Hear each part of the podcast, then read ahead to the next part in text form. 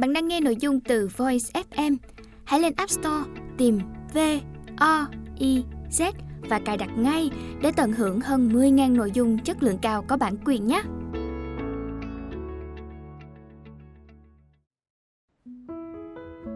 Bạn đang nghe sách nói tại Voice. Mời các bạn lắng nghe tác phẩm Trên sa mạc và trong rừng thẳm. Tác giả Henry Sienkiewicz, Dịch giả Nguyễn Hữu Dũng Đơn vị ủy thác bản quyền Nhà xuất bản văn học Giọng đọc Hương Giang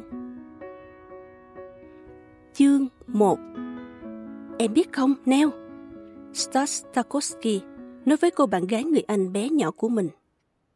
Hôm qua, cảnh sát đã tới bắt vợ viên quản lý Sman cùng với ba đứa con của mụ ta. Chính cái mụ phách ma đã mấy lần tới văn phòng ba anh và ba em đấy. Còn Neo, cô bé đẹp như một bức tranh, thì ngước cặp mắt màu lục nhạt của mình lên, nhìn Stat và hỏi, vẻ vừa ngạc nhiên vừa sợ hãi. Thế họ bắt bà ta bỏ tù à, anh? Không, nhưng họ không cho phép mụ ta đi khỏi Sudan, đồng thời có một nhân viên tới đây để canh không cho mụ rời một bước khỏi bốt sát. Sao vậy hả anh? Stas, cậu thiếu niên vừa hết tuổi 14, tuy rất yêu mến cô bạn gái 8 tuổi của mình, song vẫn xem đó chỉ là một đứa bé non nớt. Liền nói với vẻ mặt rất kiêu. Khi nào lớn như anh, em sẽ biết không những chỉ mọi chuyện xảy ra dọc kênh đào này, từ Bossat đến Suez. Chú thích. Kênh đào Suez là một trong những kênh đào quan trọng nhất thế giới. Kênh ở Đông Bắc Ai Cập, nối thông địa Trung Hải với Hồng Hải, dài 160 km.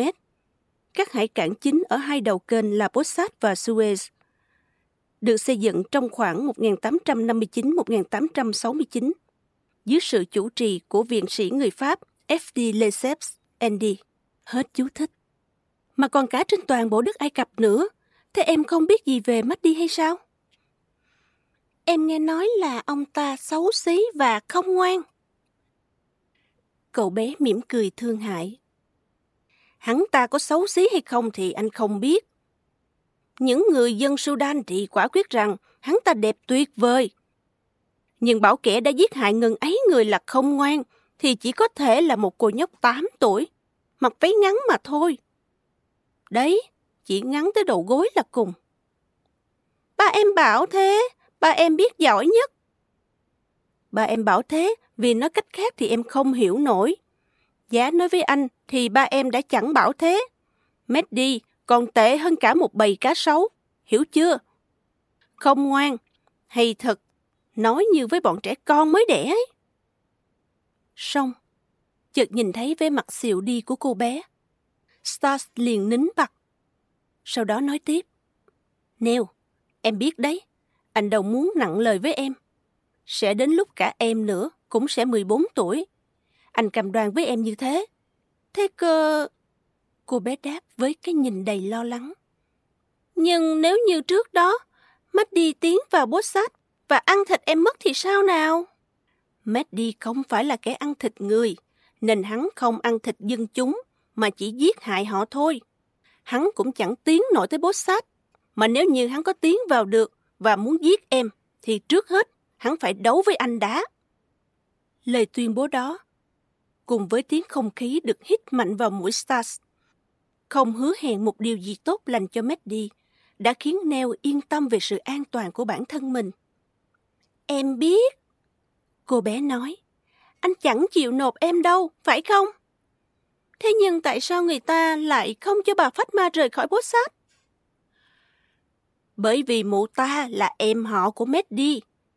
Chồng mụ ta, Gasman, hứa với chính phủ Ai Cập ở Cairo rằng y sẽ tới Sudan nơi Meddy đang ở, để xin tự do cho tất cả những người châu Âu bị rơi vào tay hắn.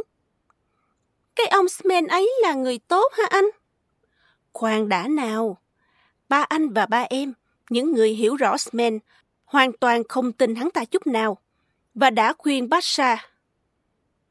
Chú thích Pasha hay Pasha, tước hiệu vương hầu ở các nước Trung Đông. Hết chú thích. Nuba chớ có tin y. Nhưng chính phủ vẫn đồng ý cử Smandy Và thế là đã nửa năm nay, Smen ở tịch chỗ Mehdi.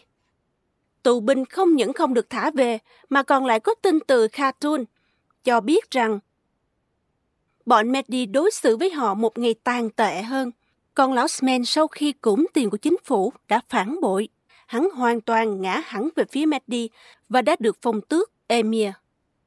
Chú thích Emir, chức thủ lĩnh quân sự ở các nước Trung Đông. Hết chú thích. Người ta còn nói rằng trong trận đánh khủng khiếp mà tướng Hicks bị tử trận, chính Smen đã chỉ huy pháo binh của quân Mehdi và hình như chính hắn là kẻ đã dạy cho bọn Mehdi cách sử dụng đại bác.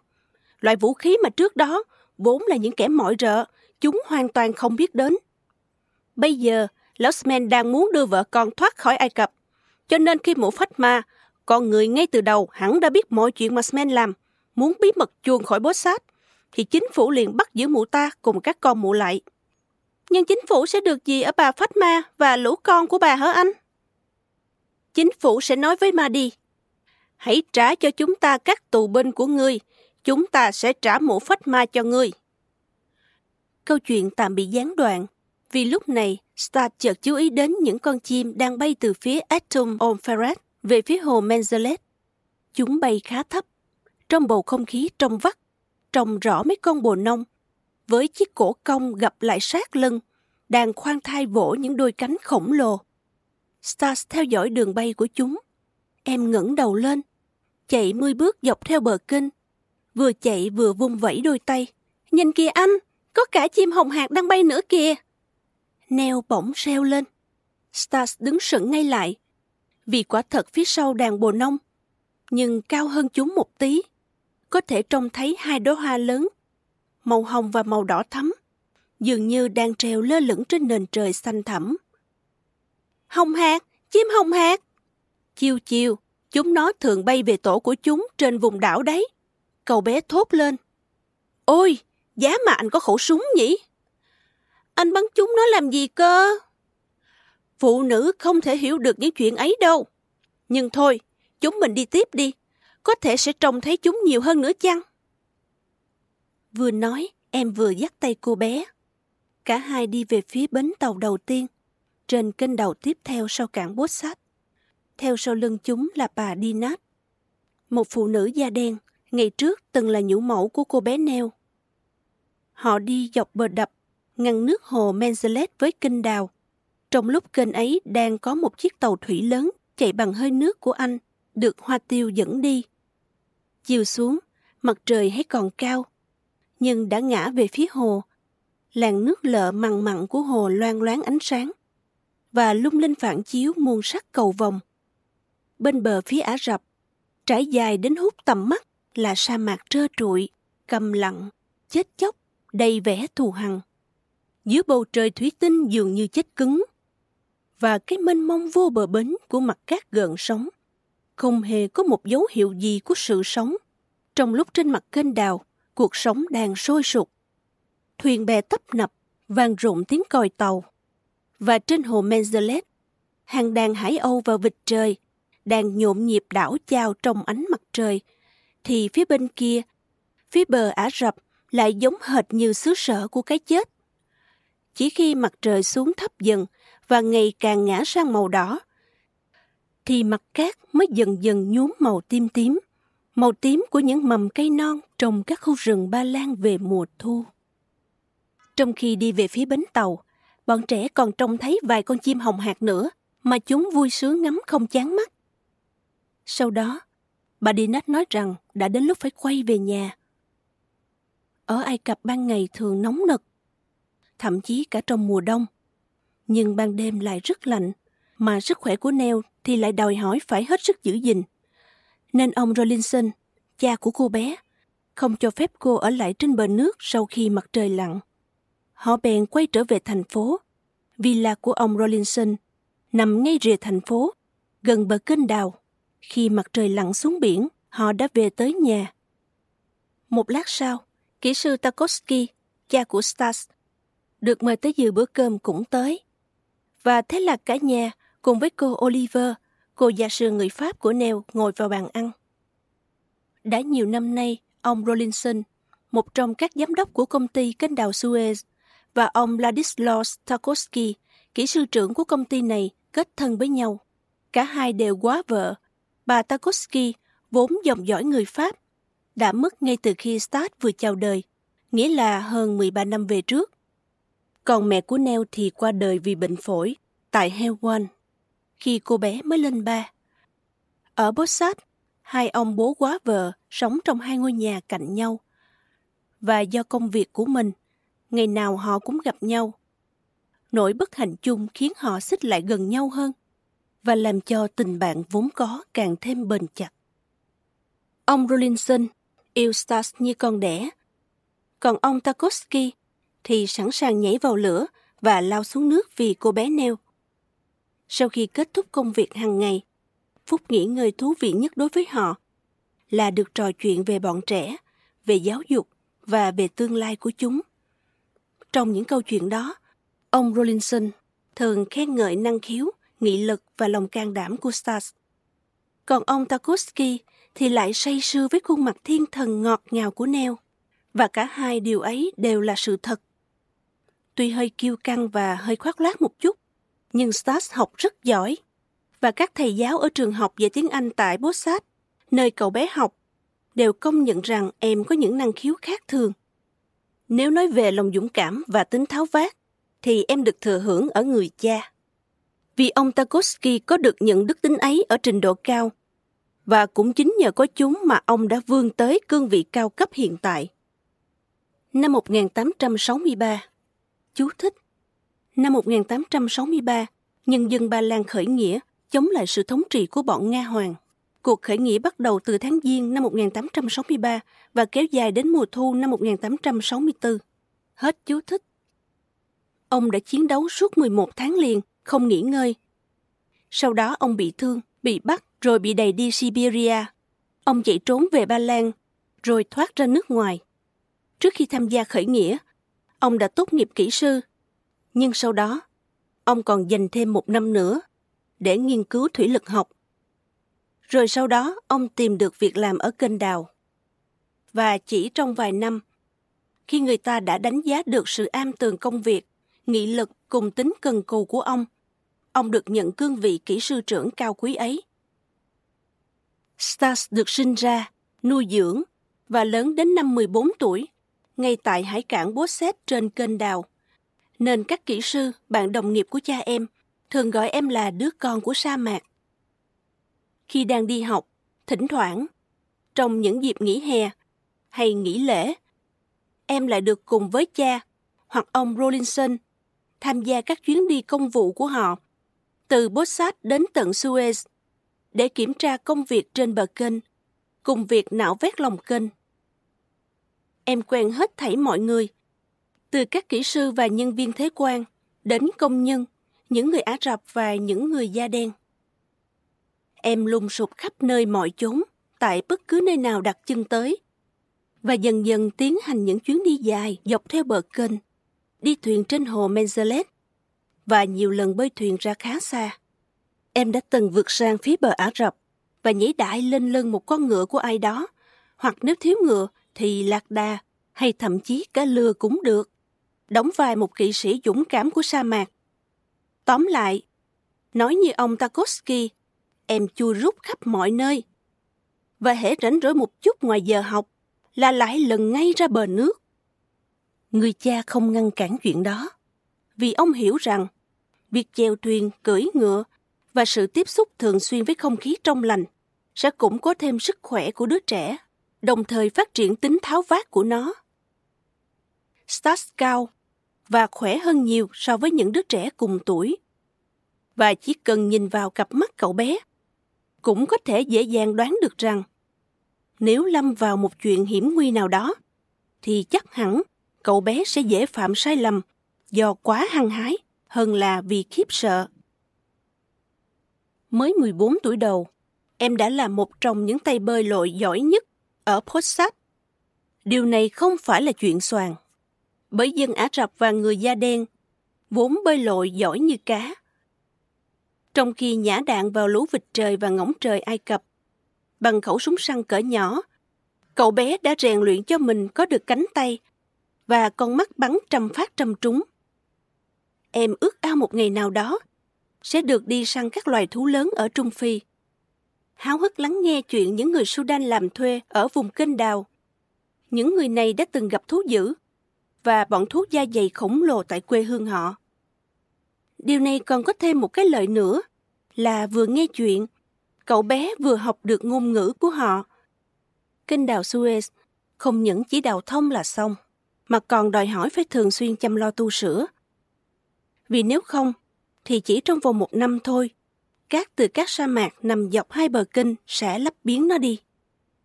Cái công trình khổng lồ này của ông Lesseps, chú thích. Em Lesseps, sinh năm 1805, mất năm 1894, nhà ngoại giao và doanh nghiệp người Pháp, viện sĩ Viện Hàn Lâm Khoa học Pháp, người tổ chức đào kênh Suez 1859-1869. Ông cũng là người tổ chức đào kênh Panama 1879-1889 và chính vì việc này ông bị phá sản. Hết chú thích.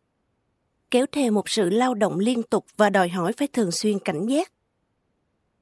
Do vậy, cho tới nay, có hàng loạt máy móc khổng lồ cùng hàng nghìn công nhân dưới sự giám sát của các kỹ sư thành thạo công việc lao động nạo vét lòng kênh. Để đào thông con kênh này đã từng phải dùng tới sức của 25.000 người lao động. Giờ đây, khi công trình đã hoàn thành và lại được trang bị những máy móc hoàn thiện hơn, thì cần ít người hơn hẳn so với trước kia. Song số lượng nhân công cho đến nay vẫn còn rất lớn. Trong đó, đại đa số là cư dân trong vùng, cũng không thiếu mặt dân Nubia, Sudan, Somali cùng nhiều dân tộc da đen khác sinh sống ở vùng sông Ninh Trắng và sông Ninh Xanh, nghĩa là những vùng thuộc phạm vi cai trị của chính phủ Ai Cập trước khi nổ ra cuộc khởi loạn của Mahdi. Stas sống thân mật với mọi người và cũng giống như những người Ba Lan khác. Vốn sẵn có năng khiếu ngoại ngữ, em nắm được nhiều thứ thổ ngữ của họ, mà chính bản thân em cũng không rõ từ khi nào và tại làm sao nữa. Sinh trưởng ở Ai Cập, em nói tiếng Ả Rập như một người Ả Rập chính cống. Nhờ có những người Zanzibar thường được thuê làm thợ đốt lò phục vụ các thứ máy móc. Em học được tiếng Kiwahili, thứ tiếng rất phổ biến trong toàn bộ miền Trung Phi. Thậm chí em có thể trò chuyện với những người da đen Dinka và Siluk, sinh sống ở vùng hạ lưu sông Nin, phía dưới Fasoda. Chú thích Fasoda nay là Cô Đốc, một thành phố ở Sudan. Hết chú thích. Ngoài ra, em nói thạo tiếng Anh, tiếng Pháp và tiếng Ba Lan. Vì cha em, một người yêu nước nhiệt thành, rất quan tâm đến chuyện làm sao cho cậu bé nói được tiếng nói quê hương. Dĩ nhiên, Stad coi tiếng Ba Lan là thứ ngôn ngữ hay nhất trên thế giới. Và cậu bé đã dạy cho bé Neo nói tiếng Ba Lan, với không ít thành công. Có điều em không làm sao dạy cho cô bé phát âm được đúng tên em là Stas chứ không phải là States. Cũng chính vì lý do đó mà đôi khi giữa hai đứa trẻ xảy ra chuyện bất hòa. Song những chuyện bất hòa đó cũng chỉ kéo dài cho tới khi cặp mắt cô bé bắt đầu long lanh, những giọt lệ mà thôi. Và khi ấy, Stess bèn xin lỗi, đồng thời thường tự giận mình. Song, cậu bé có một thói quen xấu là hay tỏ vẻ khinh thường khi nói về chuyện neo mới lên 8 và so sánh điều đó với tuổi tác và kinh nghiệm sống của bản thân mình. Em cho rằng một thiếu niên 14 tuổi, dẫu vẫn chưa hoàn toàn là người lớn, nhưng đã không còn là trẻ con nữa và đã có khả năng thực hiện được mọi hành động anh hùng. Đặc biệt là khi thiếu niên ấy mang trong mình dòng máu Ba Lan, hòa dòng máu Pháp. Em khao khát một lúc nào đó sẽ có hoàn cảnh để thực hiện những hành động anh hùng như thế, nhất là để bảo vệ neo. Cả hai thường tưởng tượng ra đủ mọi loại hiểm nguy khác nhau và Stas thường phải trả lời các câu hỏi của Neo xem em sẽ làm gì nếu như, nói thí dụ, một con cá sấu dài 10 mét hoặc một con bò cạp to bằng con chó bò qua cửa sổ vào nhà cô bé. Song cả hai không một phút nào ngờ được rằng chẳng bao lâu nữa thực tế kinh khủng sẽ vượt xa mọi điều tưởng tượng của chúng. Hết chương 1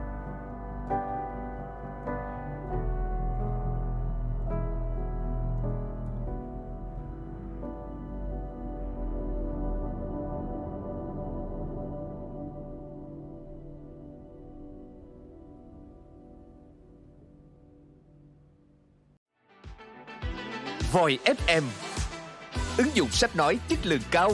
Kho sách nói lớn nhất Việt Nam. Từ các tác giả sách bán chạy nhất.